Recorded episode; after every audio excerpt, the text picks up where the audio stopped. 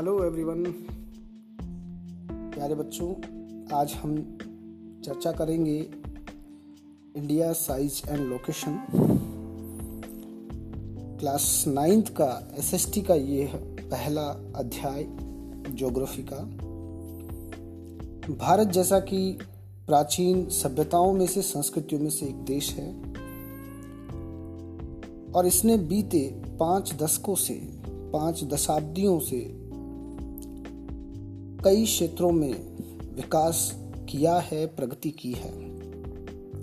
आज विश्व में भारत की पहचान क्षेत्रफल में सातवें नंबर पे और जनसंख्या के मामले में दूसरे नंबर पे है।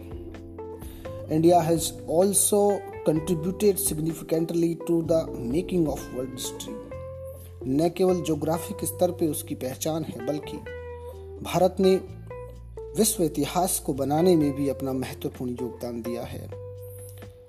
एग्रीकल्चर हो, इंडस्ट्री हो, टेक्नोलॉजी हो, ओवरऑल इकोनॉमिक डेवलपमेंट हो, social social development, cultural development, हर तरह के क्षेत्र में भारत ने प्रगति की है और भारत अपनी एक विशिष्ट पहचान बनाए रखता है।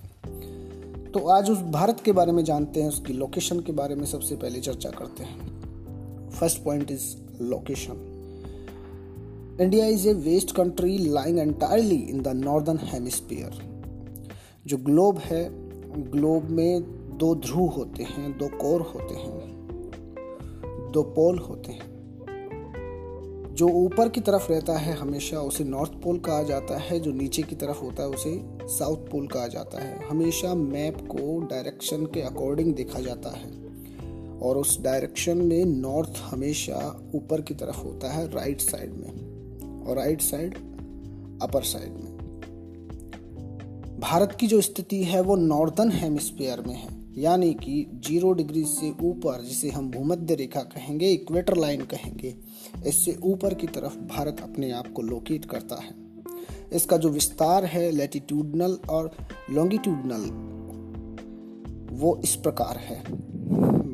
India, the mainland extends between latitudes eight degree four minute north and thirty-seven degree six minute north. ये इसका latitudinal extent है। Longitude की बात करें तो sixty-eight degree seven minute eastern hemisphere में and ninety-seven degree twenty-five eastern hemisphere तक इसका extent है। लैटिट्यूड eight डिग्री four से thirty-seven डिग्री six तक, लॉन्गिट्यूड sixty-eight डिग्री seven से ninety-seven डिग्री twenty-five तक। और यहाँ आपको एक जानकारी मैं यहाँ देना चाहूँगा, हम जब भी लैटिट्यूड और लॉन्गिट्यूड की बात करते हैं तो दो मानक होते हैं जिसके आधार पर हम इसकी गणना करते हैं। पहला मानक है डिग्री और दूसरा है मिनट। जब भी आप पढ़ेंगे एक्सटेंट, तब आप पढ़ेंगे eight डिग्री four मिनट। चार के पास में ही ऊपर की तरफ एक निशान दिया होता है कोमा की तरह, उसको मिनट के रूप में जाना जाता है। अब इसमें मुख्य तीन ऐसी हम चीज़ों की चर्चा करेंगे जो हमें एक कंट्री की लोकेशन के बारे में अच्छी तरह से जानकारी देती है, जिसमें सबसे पहला हमने देखा लॉन्गिट्यूड और लैटिट्यूड के बारे में। दूसरा हम बात करेंगे इमेजनरी लाइंस के बारे में। इमेजनरी लाइंस में सबसे जो मेन, जिसको हम कहते हैं मेजर, जिसको हम बोला जाता है, या फिर जिसको इक्वेटर के नाम से भी जाना जाता है, वो है मेडिटेरेनियन लाइन, या जिसको हम कहेंगे भूमध्य रेखा। इसी का नाम है इक्वेटर लाइन, जो कि जीरो डिग्री ईस्टर्न, ईस्ट से वेस्ट तक अपने आप को फैलाए हुए है। ये एक इमेजनरी लाइन है, ये ध्यान रखिएगा, कोई लाइन खींची हुई नहीं है ग्लोब पर। एक इमेजिन किया गया है कि इस जगह पे जीरो डिग्री को रेखांकित किया गया है। जीरो डिग्री से ऊपर नॉर्थ की तरफ जाते हैं तो twenty-three and half degree, tropic of cancer के नाम से इस लाइन को जाना जाता है, twenty-three and half degree। नीचे आते हैं तो twenty-three and half degree, उसको ट्रॉपिक ऑफ कैप्रिकॉन के नाम से जाना जाता है। नॉर्थ में जो ट्रॉपिक ऑफ कैंसर है, जो twenty-three and half degree है इसका, और जो कैप्रिकॉन है इसका, इन दोनों के आधार आप कहेंगे इन दोनों लाइनों को ही इमेजिनरी लाइन क्यों लिया गया है, तो इसमें सन की जो पोजीशन है उसके अकॉर्डिंग लिया गया है, क्योंकि सूर्य वर्ष में लगभग दो बार भूमध्य रेखा पर डायरेक्ट रिफ्लेक्ट करता है, डायरेक्ट चमकता है। उसी प्रकार एक बार वो साढ़े तेईस डिग्री तक पहुंचता है, यानी सूर्य गति नहीं करता है। ध्यान रखिएगा, पृथ्वी की गति, पृथ्वी की जो घूर्णन गति होती है, जो वो राउंड करती है अपनी जगह, जो अपने सर्कुलर पे अपनी जो क्लास होती है, अपनी क्लास में अपने ऑर्बिटर में जो वो राउंड करती है, वह अपनी उस स्थिति में आ जाती है कि सूर्य एक बार कर्क रेखा, जिसको ट्रॉपिक ऑफ कैंसर कहा जाता है, या ट्रॉपिक ऑफ कैंसर को ही हम एक निश्चित रेखा मान लेते हैं जहां तक सूर्य की वो स्थिति बनती है जहां वो वर्ष में एक बार चमकता हो। उसी प्रकार से साउथ में ट्रॉपिक ऑफ कैप्रिकॉन एक ऐसी लाइन है जहां पे सूरज एक बार चमकता है, और जो बीच की मुख्य रेखा है जीरो डिग्री भूमध्य रेखा, यह पृथ्वी को दो बराबर भागों में डिवाइड करती है। ध्यान रखिएगा, केवल मात्र केवल मात्र जीरो डिग्री एक ऐसी लाइन है अक्षांश रेखाओं में जो पृथ्वी को दो बराबर भागों में डिवाइड करती है, जबकि देशांतर रेखाएं यानी जो लॉन्गिट्यूड है, हर एक लॉन्गिट्यूड पृथ्वी को दो बराबर भागों में डिवाइड करता है। टोटल जो हमारे लॉन्गिट्यूड्स हैं वो एक सौ अस्सी हैं, और जो लैटिट्यूड्स हैं, अगर लेटि टोटल लैटिट्यूड्स की बात करते हैं तो देखिए जीरो डिग्री को प्लस करके चलेंगे तो एक सौ इक्यासी होंगे,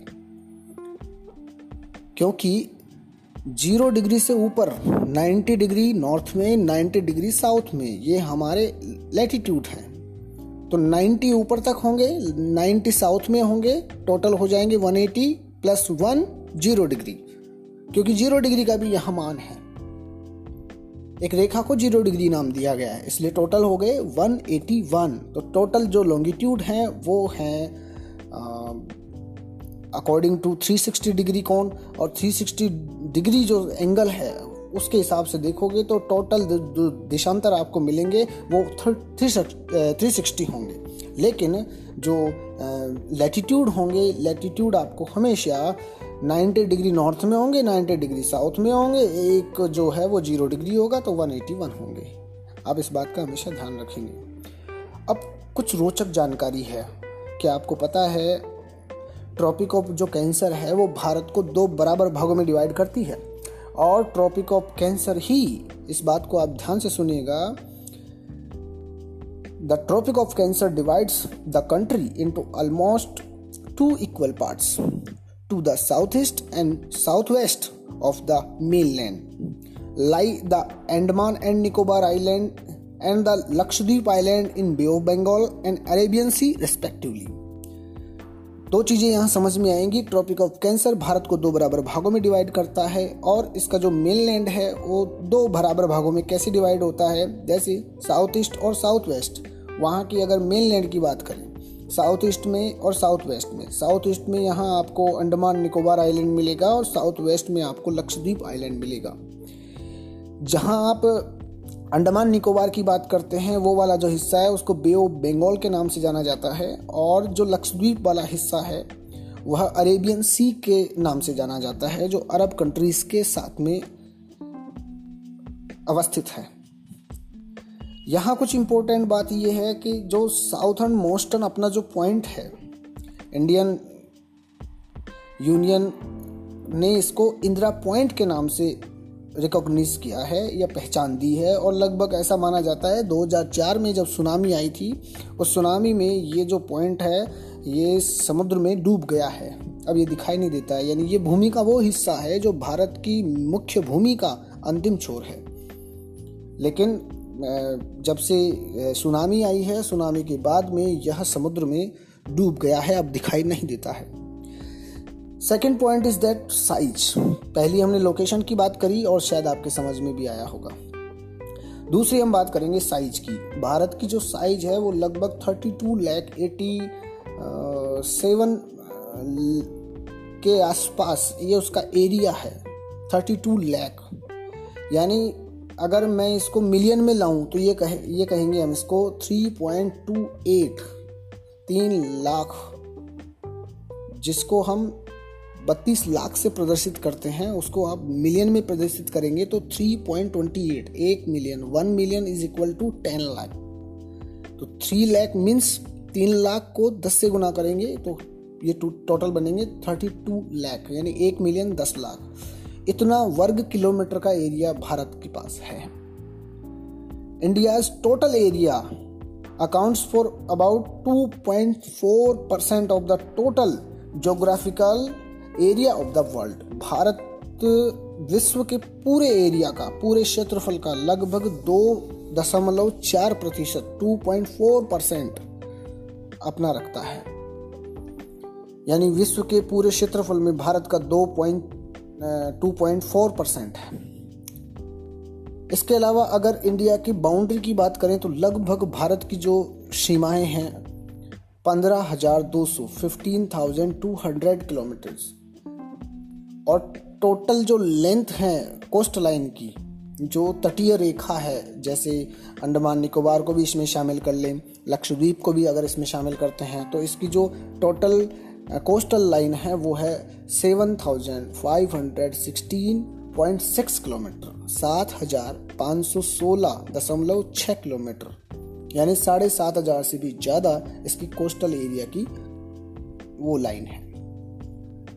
भारत जो है यंग फोल्ड माउंटेन से घिरा हुआ है, नॉर्थ से, नॉर्थ ईस्ट में, नॉर्थ वेस्ट में और साउथ में। और साउथ में लगभग बाईस जो नॉर्थ लेटीट्यूड है, ये इंडियन ओशियन यहाँ से शुरू हो जाता है लगभग। यानी अगर मैं कहूँ कि अगर नॉर्थ में अपने आप को आप देखेंगे तो बाईस डिग्री के आसपास वहाँ से इसका समुद्र का विस्तार वहाँ तक है, वहाँ से स्टार्ट होता है और आगे तक विस्तृत है। और ये लगभग दो भागों में डिवाइड कर देता है। पहला भाग बन जाता है अरेबियन सी जो वेस्ट में है, और एक बन जाता है बे ऑफ बंगाल जो ईस्ट में है। जो आप यहाँ आप अपनी पुस्तक में जब भी आप इसको देखोगे तो अच्छे से आप समझ सकते हैं इसको। पुस्तक में इसका एक पिक्चर दिया हुआ है, वन पॉइंट थ्री करके नाम से है, पेज नंबर थ्री पे आपको ये मिल जाएगा इसमें, बुक में। उसमें भी आप इसका मेनलैंड का जो विस्तार है वो देख सकते हैं। लगभग तीस डिग्री टोटल एक्सटेंट है इंडिया का latitudinal and longitudinal. Okay okay? Gujarat से जो अरुणाचल प्रदेश की जो इसकी दूरी है समय की, लगभग दो घंटे का समय है आपस में जो डिफरेंट है। कि अरुणाचल प्रदेश में अगर सात बज रहे हैं शाम के और गुजरात का समय देखना चाहें तो उसमें दो घंटे का फ़र्क होगा, टू हावर्स का फ़र्क होगा, because of its according to standard meridian of India, S M T या एस एम आई जिसे कहा जाता है, या आई एस टी भी, इसको Indian standard time I S T भी बोला जाता है, और वर्ल्ड लेवल पे इसको जी एम टी के नाम से जाना जाता है। जी एम टी ग्रीनविच रेखा या ग्रीनविच मीडियन टाइम। इंग्लैंड का एक शहर है ग्रीनविच शहर, वहाँ पर एक इमेजनरी लाइन डाली गई थी समय को निश्चित करने के लिए।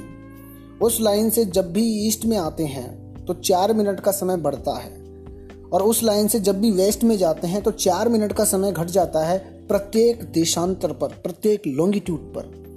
भारत की जिस समय स्थिति है, जिस जगह भारत स्थित है, वहाँ बयासी डिग्री तीस मिनट, ये उसका वो देशांतर है जहाँ पर इसका समय निश्चित किया गया है।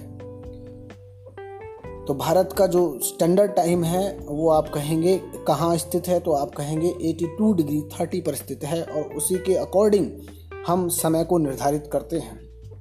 और ये कहाँ है, अगर जगह की बात करें तो ये उत्तर प्रदेश में, यूपी में मिर्जापुर नाम से एक जगह है, वहाँ पर इसको रखा गया है। अब भारत और विश्व की तुलना करें, इससे पहले कुछ जानकारियां हैं जो आपको जुटानी है। सबसे पहली जानकारी जो आपको जुटानी है, सबसे पहली जानकारी है कि बयासी डिग्री तीस मिनट ईस्टर्न जो हमने एक लॉन्गिट्यूड निकाला है, उस लॉन्गिट्यूड में आपको ये बताना है कि वही आप आपने क्यों डिसाइड किया है, कि इसी के आधार पर भारत की समय की गणना की जाएगी, ये आपको पता करना है। दूसरा आपको ये पता करना है Uh, why is the difference between the duration of day and night hardly felt at Kanyakumari but not so in Kashmir? कि क्यों फर्क आ जाता है दिन और रात की अवधि में, और बड़ा मुश्किल से देखा जाता है कन्याकुमारी और कश्मीर में। ये हम ये कह सकते हैं कि एक जगह से दूसरी जगह में जाने पर दिन और रात की अवधि में फ़र्क हो जाता है, लेकिन कन्याकुमारी और कश्मीर के साथ ऐसा क्यों नहीं है, ये आप पता करेंगे। अब भारत और विश्व की जब हम तुलना करते हैं तो the Indian landmass has a central location between the east and the west Asia. Bharat जो स्थित है वो ईस्ट और वेस्ट एशिया के बिल्कुल सेंट्रल में है। India is a southward extension of the Asian continent, और भारत का जो विस्तार है वो लगभग साउथ वार्ड की तरफ उसका विस्तार है, यानी दक्षिण की तरफ उसका विस्तार है। इसलिए दक्षिण एशिया का कुछ पार्ट हम इसको कह सकते हैं, एशिया का पार्ट है, लेकिन दक्षिण एशिया के कुछ देशों में भारत भी शामिल है। The trans Indian ocean routes which connect the countries of Europe in the west and the countries of east Asia provide a strategic central location of India. और भारत की स्थिति ही जिस जिस जगह भारत स्थित करता है वो यूरोप और एशिया दोनों से जुड़ता हुआ भाग है, जुड़ता हुआ पार्ट है, इसलिए अपने आप में इसकी महत्ता बढ़ जाती है।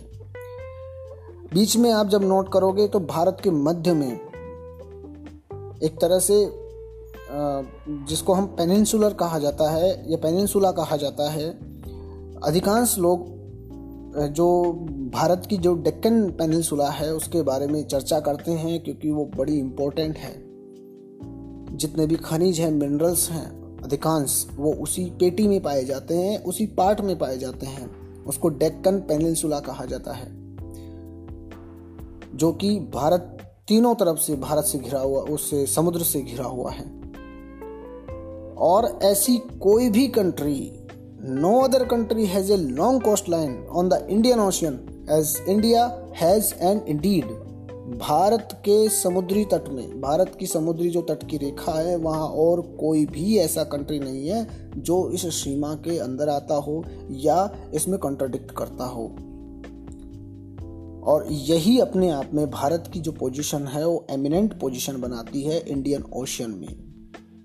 और इंडियन ओशियन इसका नाम इसीलिए इसको परिभाषित करता है अपने आप में। अगर मैं कहूँ इस इन शब्दों में, it is India's eminent position in the Indian ocean which justifies the naming of an ocean after it. क्या आपको पता है अठारह सौ उनहत्तर में स्वेज नहर को सबसे पहले खोला गया था, और स्वेज नहर के खोलने से इंडिया का यूरोप के साथ जो डिस्टेंस था लगभग सात हजार कम किया गया था। सात हजार किलोमीटर जो था वो कम हो गया था। नेक्स्ट हम चर्चा करेंगे एरियाज़ में। सबसे ज़्यादा जो एरियाज़ हैं वर्ल्ड में, तो seven countries the seven seven largest countries of the world. First is that Russia Russia has seventeen point million area in square kilometre, लगभग सत्रह मिलियन। कनाडा जहां लगभग नौ मिलियन, नौ दस मिलियन। यूएसए लगभग नौ point six two million. China नब्बे point उनसठ million. Brazil आठ पॉइंट इक्यावन मिलियन।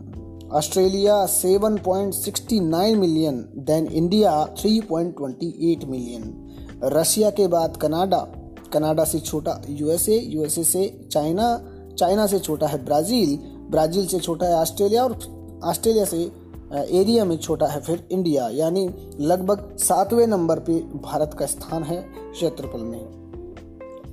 इसके बाद आपको एक पिक्चर दिया हुआ है, आप उस पिक्चर को पढ़ेंगे, देखेंगे, समझेंगे, जानेंगे। उसके बाद भारत और इंटरनेशनल जो हाईवेज हैं, ट्रेड्स हैं, उनके बारे में एक डायग्राम दिया हुआ है बुक में, एक पिक्चर बताया गया है, उसको आपको समझना है, देखना है। इंडिया का जो कॉन्टैक्ट है, India's contact with the world have continued through the ages, but her relationships through the land routes are much older than her maritime contacts. जो लैंड रूट है इंडिया का विश्व के साथ वो सबसे ज़्यादा पुराना है, न कि मैरीटाइम कॉन्टैक्ट। और जितने भी प्रकार के जो दर्रे हैं, जो रास्ते हैं, वो पहाड़ियों से होकर के, नॉर्थ से होकर के निकलते हैं, जहाँ से प्राचीन जो यात्री हैं, एंशियंट ट्रेवलर्स हैं, वो वहाँ पे आए। और जबकि ओशियंस जो हैं एक रेस्ट्रिक्टेड एरिया माने जाते हैं, काफ़ी समय तक इनको रेस्ट्रिक्टेड किया गया है, लोगों को आने जाने के लिए इसमें रोक लगा दी गई है। This route have contributed in the exchange of ideas and commodities since ancient times. The idea of the Upanishads and the Ramayana, the story of Panchatantra, the Indian numerals and the decimal system. अब जहाँ हम बात कर रहे हैं, इन्हीं रूटों से या इन्हीं रास्तों से होकर के भारत में विचार आए हैं, संस्कृतियाँ पनपी है प्राचीन समय से, और यहीं से फिर आगे बढ़े हैं उपनिषद और रामायण जैसे विचार, पंचतंत्र की कहानियाँ, दशमलव प्रणाली और भारतीय संख्या पद्धति। यहाँ से निकल के भारत की भारत से निकल कर के विश्व के कई हिस्सों में पहुँची है। भारत के मसाले, spices, muslin and other merchandise, Bharat की जो रुई, भारत की कपास, भारत की व्यापारिक चीज़ें यहाँ से निकल के विभिन्न देशों में पहुँची है।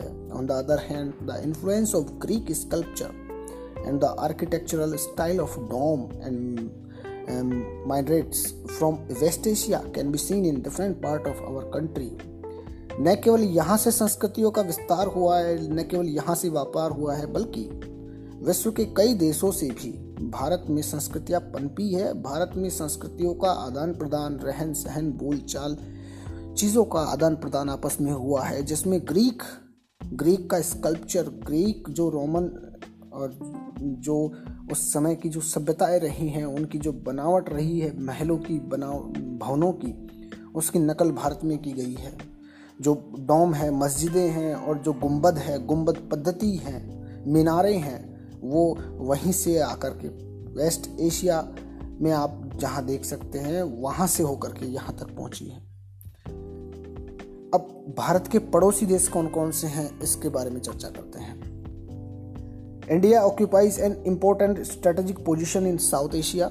इंडिया हैज अट्ठाईस स्टेट एंड नौ यूनियन टेरिटरीज। वर्तमान समय में भारत में अट्ठाईस तो राज्य हैं और नौ यूनियन टेरिटरीज हैं। दो यूनियन टेरिटरीज नई बनी है, उनतीस स्टेट थे, उनमें जम्मू और कश्मीर को राज्य की श्रेणी से निकाल करके और केंद्र शासित प्रदेश की श्रेणी में रखा गया है। जम्मू कश्मीर जो एक राज्य था, उसके दो पार्ट किए गए हैं, एक पार्ट लद्दाख के रूप में, दूसरा जम्मू और कश्मीर के रूप में। लद्दाख को भी एक केंद्र शासित प्रदेश बनाया गया है। जो सात केंद्र शासित प्रदेश थे, उसमें फिर लद्दाख और जम्मू कश्मीर को जोड़ा गया, तो टोटल नौ हो चुके हैं। अब कुछ चीज़ें आपको इसमें आपको जानकारी रखनी है और बतानी है। The number of union territories along the western and eastern coast. Western, पश्चिमी और पूर्वी जो तटीय इलाके हैं, उनमें कौन कौन से यूनियन टेरिटरीज हैं, वो आपको बताने हैं। Area wise which is the smallest and which is the largest state, आपको ये बताना है कि सबसे बड़ा, सबसे छोटा, लार्जेस्ट और स्मॉलेस्ट स्टेट कौन सा है एरिया के अकॉर्डिंग भारत का। The state which do not have an international border of lie on the coast, उस स्टेट का नाम बताना है जो अपने साथ समुद्री रेखा पर, कोस्टल लाइन पे इंटरनेशनल बॉर्डर नहीं बनाता है। Classify the states into four groups each having common frontier with. Classify करना है आपको चार मुख्य राज्यों देशों के साथ, उन राज्यों को जो इनसे जुड़ते हैं या जिनके साथ इनकी सीमाएं लगी हुई हैं। Pakistan, China, Myanmar and Bangladesh. Okay, अब आपको ये पता है भारत जो है वो अपनी बाउंड्रीज पाकिस्तान, अफगानिस्तान में नॉर्थ ईस्ट नॉर्थ वेस्ट से टच करता है, चाइना से, नेपाल से और भूटान से नॉर्थ में है, और म्यांमार और बांग्लादेश इसके पूर्व में है। और हमारे जो साउथर्न में है, साउथर्न पार्ट में है, श्रीलंका और मालदीव हमारे पड़ोसी देश हैं। श्रीलंका और भारत का जो एक सेपरेट करने वाला जो चैनल है, उसको पाल्क स्ट्रेट कहा जाता है। बोलने में इसको पाक स्ट्रेट बोला जाता है, लेकिन इसकी जो मीनिंग है, स्पेलिंग है, वो है P A L K, Palk strait. या फिर इसी में है गल्फ ऑफ मन्नार, मन्नार की खाड़ी। मन्नार की खाड़ी और पाक स्ट्रेट दोनों भारत को और श्रीलंका को अलग अलग करते हैं। जबकि मालदीव जो है वो लक्षद्वीप के भी साउथ में लोकेट करता है, वहाँ सिचुएटेड है। Bharat India has had strong geographical and historical links with her neighbours. Look at the physical map of Asia in your atlas and not how India stands apart from the rest of Asia. अब आपको Atlas में भारत की स्थिति को देखना है, विस्तार से अच्छे से समझना है। उसके बाद इसके दी हुई एक्सरसाइज को करना है, जो बीच में आपको फाइंड आउट करने हैं उनको फाइंड आउट करना है। और मैप स्किल का एक अलग से क्वेश्चन दिया गया है, इसको स्पेशली करें। और साथ में प्रोजेक्ट दिया हुआ है, इस प्रोजेक्ट को भी करें। Okay, thank you, have a good day.